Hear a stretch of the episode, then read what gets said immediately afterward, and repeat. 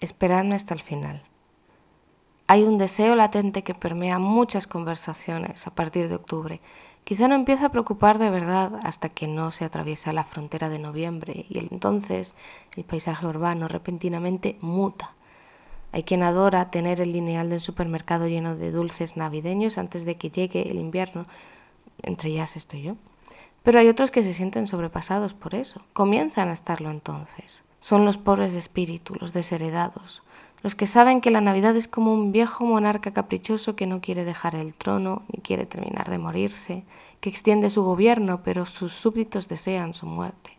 Si la Navidad no ha muerto, debería morir.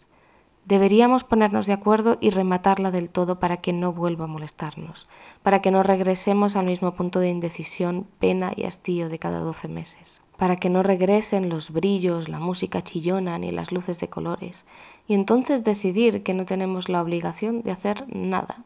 ni de ponernos ropa de gala, ni de arreglarnos el pelo, ni de probar maquillajes de fiesta, ni de asistir a comidas de empresa, ni de comprar regalos a nadie, ni de poner cara de ilusión ante un regalo del amigo invisible impersonal e inútil, ni de pensar en recetas majestuosas con las que demostrar que estamos cumpliendo con nuestro lugar en la sociedad, tal cual se espera de nosotros, sin rechistar, sin quejarnos y sin poner oposición. Tenemos derecho a reivindicar que el huevo hilado no es lo nuestro, ni la comida rebozada de otra comida y rellena de otra comida, que no tenemos necesidad siquiera de quitarnos el pijama en Nochebuena, que podemos andar en bate zapatillas, que no hay que visitar a nadie, ni hay que dejarse visitar, que nos merecemos una pizza o una sopa de verduras o una tortilla de patatas y sentarnos al calor de la estufa en el sofá a ver alguna frivolidad retransmitida por streaming o a jugar a un videojuego sin ningún complejo de culpa, sin que eso suponga por alguna extraña razón un peso más en nuestro historial de fracasos y miserias. Nos podemos tomar la libertad de hacer que pase un día completamente normal, un festivo más como cualquier otro. No le debemos a nadie celebrar nada, no le debemos a nadie tener que forzarnos por sentir esa estupidez del espíritu navideño, que viene acompañado de violines y sonrisas tiernas y fundido a negro, y todos son guapos y felices por alguna razón desconocida. Nos merecemos descansar de la obligación de tener que ver y sobre todo escuchar a esa persona de nuestra familia más o menos lejana, que puede pasarse dos horas ininterrumpidas filosofando sobre las obras de la ciudad o las culpas o loores de los gobernantes de turno según le dé la noche, mientras la mesa se va llenando y vaciando de platos fastuosos que quizá otros hayan preparado esperando que se les agradeciera, y resulta que nadie se lo agradece. Tenemos derecho a no escuchar de forma gratuita comentarios sobre nuestro peso, nuestra ropa, nuestro pelo, nuestro maquillaje, los hijos que tenemos o los que no tenemos, las parejas que nos acompañan o que no nos acompañan, tenemos derecho a no conversar sobre el trabajo, sobre el precio del alquiler, ni de la precariedad laboral, ni de esa sombra perpetua que nos sobrevuela siempre en algún momento. La sola convicción de que se va acercando el día de que tendremos que tomar alguna decisión trascendente sobre nuestras vidas, porque aquí parece que todo el mundo tiene la vida muy hecha y muy entera, pero a nosotros nos parece que la vida en sí, fuera del espacio acotado por el espumillón y los villancicos, en realidad es fría y hostil. Esa decisión no tiene por qué ser hoy, aquí, entre la vajilla de los festivos, las compañías impuestas, el vino, el cava, el licor, los dulces que en el fondo se nos indigestan y tampoco nos gustan tanto.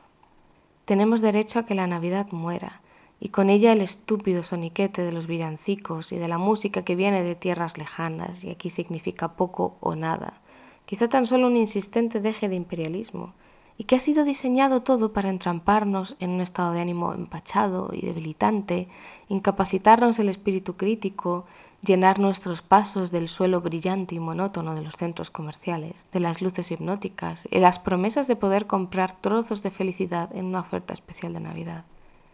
Tenemos derecho a no comprar nada en realidad. Y nada quiere decir nada. Tenemos derecho a no poner velas, ni ristras de luces de colores a pilas, ni abetos de plástico, ni adornos pensados y comprados en un intento de dotar al lugar de algo parecido al buen gusto. Tenemos derecho a que los anuncios dejen de gritarnos en marquesinas y postes y paradas de metro y autobús, en la radio y en la televisión, a que deje de haber voces de hombres y mujeres clamando a voz en grito las maravillas publicitarias de esta gran época del año. Tenemos derecho a dejar de ver promesas de productos o servicios envueltos en lazos de rojo satén y la visión fantasmagórica de familias felices sonriendo juntas alrededor de una mesa de decorado con comida falsificada para salir bien en cámara. Tenemos derecho a no tener que suspirar una vez más y tomar ánimo antes de llamar al timbre de la casa familiar y verte envuelto de repente en un griterío que quizá no te apetezca, o en una discusión familiar fosilizada, a la espera de que algún arqueólogo despistado saque el tema, ese tema en concreto, sin querer, o quizá queriendo, otra vez. Tenemos derecho a no estar en esa mesa donde no se nos quiere. Tenemos derecho a no estar en una mesa donde puede ser, quizá no importe que estemos o no. Tenemos derecho a no escuchar sus comentarios envenenados, aprovechándose de que no podemos escapar del compromiso una vez al año al menos, y que escapar supondría una declaración de intenciones que quizá no estamos capacitados para asumir. Si la Navidad muriese finalmente, no debería volver a preocuparnos que no nos sentimos lo suficientemente emocionados por ese supuesto verdadero significado, siempre entre comillas, siempre impuesto desde los púlpitos y los cultos especiales, que la perenne imagen del niño recién nacido quizá no nos significa gran cosa, que al mirarla no nos despierta ninguna de las emociones que los demás nos exigen. Y si la Navidad muriese, podríamos admitir que ni la nieve, ni el frío, ni la fecha, ni el árbol, ni la música tienen un significado poderoso y mágico por sí mismo, como siempre nos han contado, que no son más que algo que se hace y que muchas veces solo se hace por hacer no tendríamos que volver a escuchar esa predicación motivadora, ese sermón arengándonos para levantar el ánimo, redoblar los esfuerzos, en fin, o insistirnos en invitar a más gente, aprovechar las fechas, como si fuéramos agentes comerciales atrapados en una dinámica empresarial agotadora e infructuosa.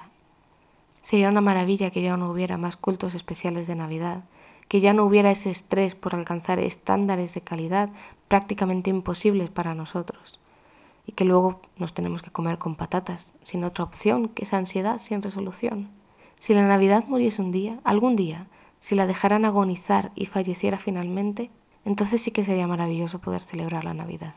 Podríamos reconocer que el niño que nació sigue teniendo sentido, poder y significado el resto de días del año. Podríamos meditar en el milagro de un Dios que da sus primeros pasos, que tambalea y se ríe de su gran gesta, quizá, no sé, un 3 de marzo o un 15 de julio, y no pasaría nada por llegar pronto o tarde, porque resultó que ese fue el día en que el pensamiento finalmente cayó en su sitio, y ese fue el día en que nos iluminó, un día cualquiera, dando un paseo frente a una puesta de sol, dándonos cuenta de que el agradecimiento que sentimos es genuino y profundo y está aquí, está con nosotros. Ese sentimiento es igual de válido si es tan fugaz como los últimos rayos de sol del día porque es imposible al final que dure intacto varias semanas de celebración artificiosa en cierto momento del año. Si la Navidad muriera, nos daría igual el árbol, y entonces podríamos fijarnos en los árboles, los que parece que mueren a finales de otoño, y en los otros árboles, los perennes, que no parecen inmutarse por nada, y podríamos detenernos en comprender las leyes inmutables de la botánica, que mantienen vivas las hojas de los abetos incluso en la mayor de las inclemencias, y lo preciosos que son los pasajes que provocan sus bosques. Si la Navidad muriese y dejara de tener significado para nosotros, podríamos ser generosos con los otros para quien sí significan mucho, Podríamos compartir y reír y apaciguar o desterrar a fantasmas ajenos porque no tendríamos que estar peleando con los fantasmas propios. Podríamos darnos a nosotros mismos como agentes de una celebración extraña sin que pasara nada, no porque la celebración signifique algo de por sí, sino porque la importancia la tienen esas personas que desean ser felices y celebrar. Con una Navidad muerta desenvolver un regalo de calcetines es pura gloria, en vez de una cutrez. Porque con una Navidad muerta, sin expectativas que signifiquen nada, cualquier pequeño gesto, el abrazo, el regalo, se convierten en una fiesta. El café con un amigo, el trozo de turrón, el paseo por la ciudad de siempre que de repente está iluminada con una luz nueva. Si la Navidad muriese, solo nos tendríamos que preocupar por estar, por ser. Da igual que fuera solos o en compañía. Si muriese, el agobio de la mesa impuesta se podría convertir en la bendición de la mesa compartida. La imposición de la etiqueta se podría convertir en una de esas maravillosas excentricidades que acaban conformando los momentos especiales de nuestro recuerdo, esos que son absurdos, generosos y abundantes por ningún motivo en especial. Podríamos poner la buena vajilla, la mesa decorada, y entonces sentarnos en pijama a disfrutarlo y a beber vino caro en vasos de papel. Si la Navidad muriera, podríamos ver que más allá de ella hay un esfuerzo milenario por asombrarse ante este mundo que es nuestro hogar danzante. Danzan las sombras del día, danzan las estaciones, danzan el frío y el calor, y nosotros lo observamos, y nos vemos obligados a entender los diferentes caminos del sol a lo largo del año. Y en esos días en los que el sol se retira más pronto que nunca, de repente estaríamos con nuestros antepasados griegos, romanos, árabes y judíos, los indígenas y los nativos, viéndolo desaparecer. Y con ellos, desde sus antiguos ojos, también contemplaríamos la alegría de que el sol siempre regresa, siempre, a la mañana, la alegría de seguir vivos, girando dentro de esta gran, gran esfera y tratando de encontrar un sentido que vaya más allá de lo que somos capaces de consumir, de tener, de hacer, para enraizarnos en la sencillez de lo material, lo visible, que fue el primer regalo de nuestra existencia, la primera encarnación de todas.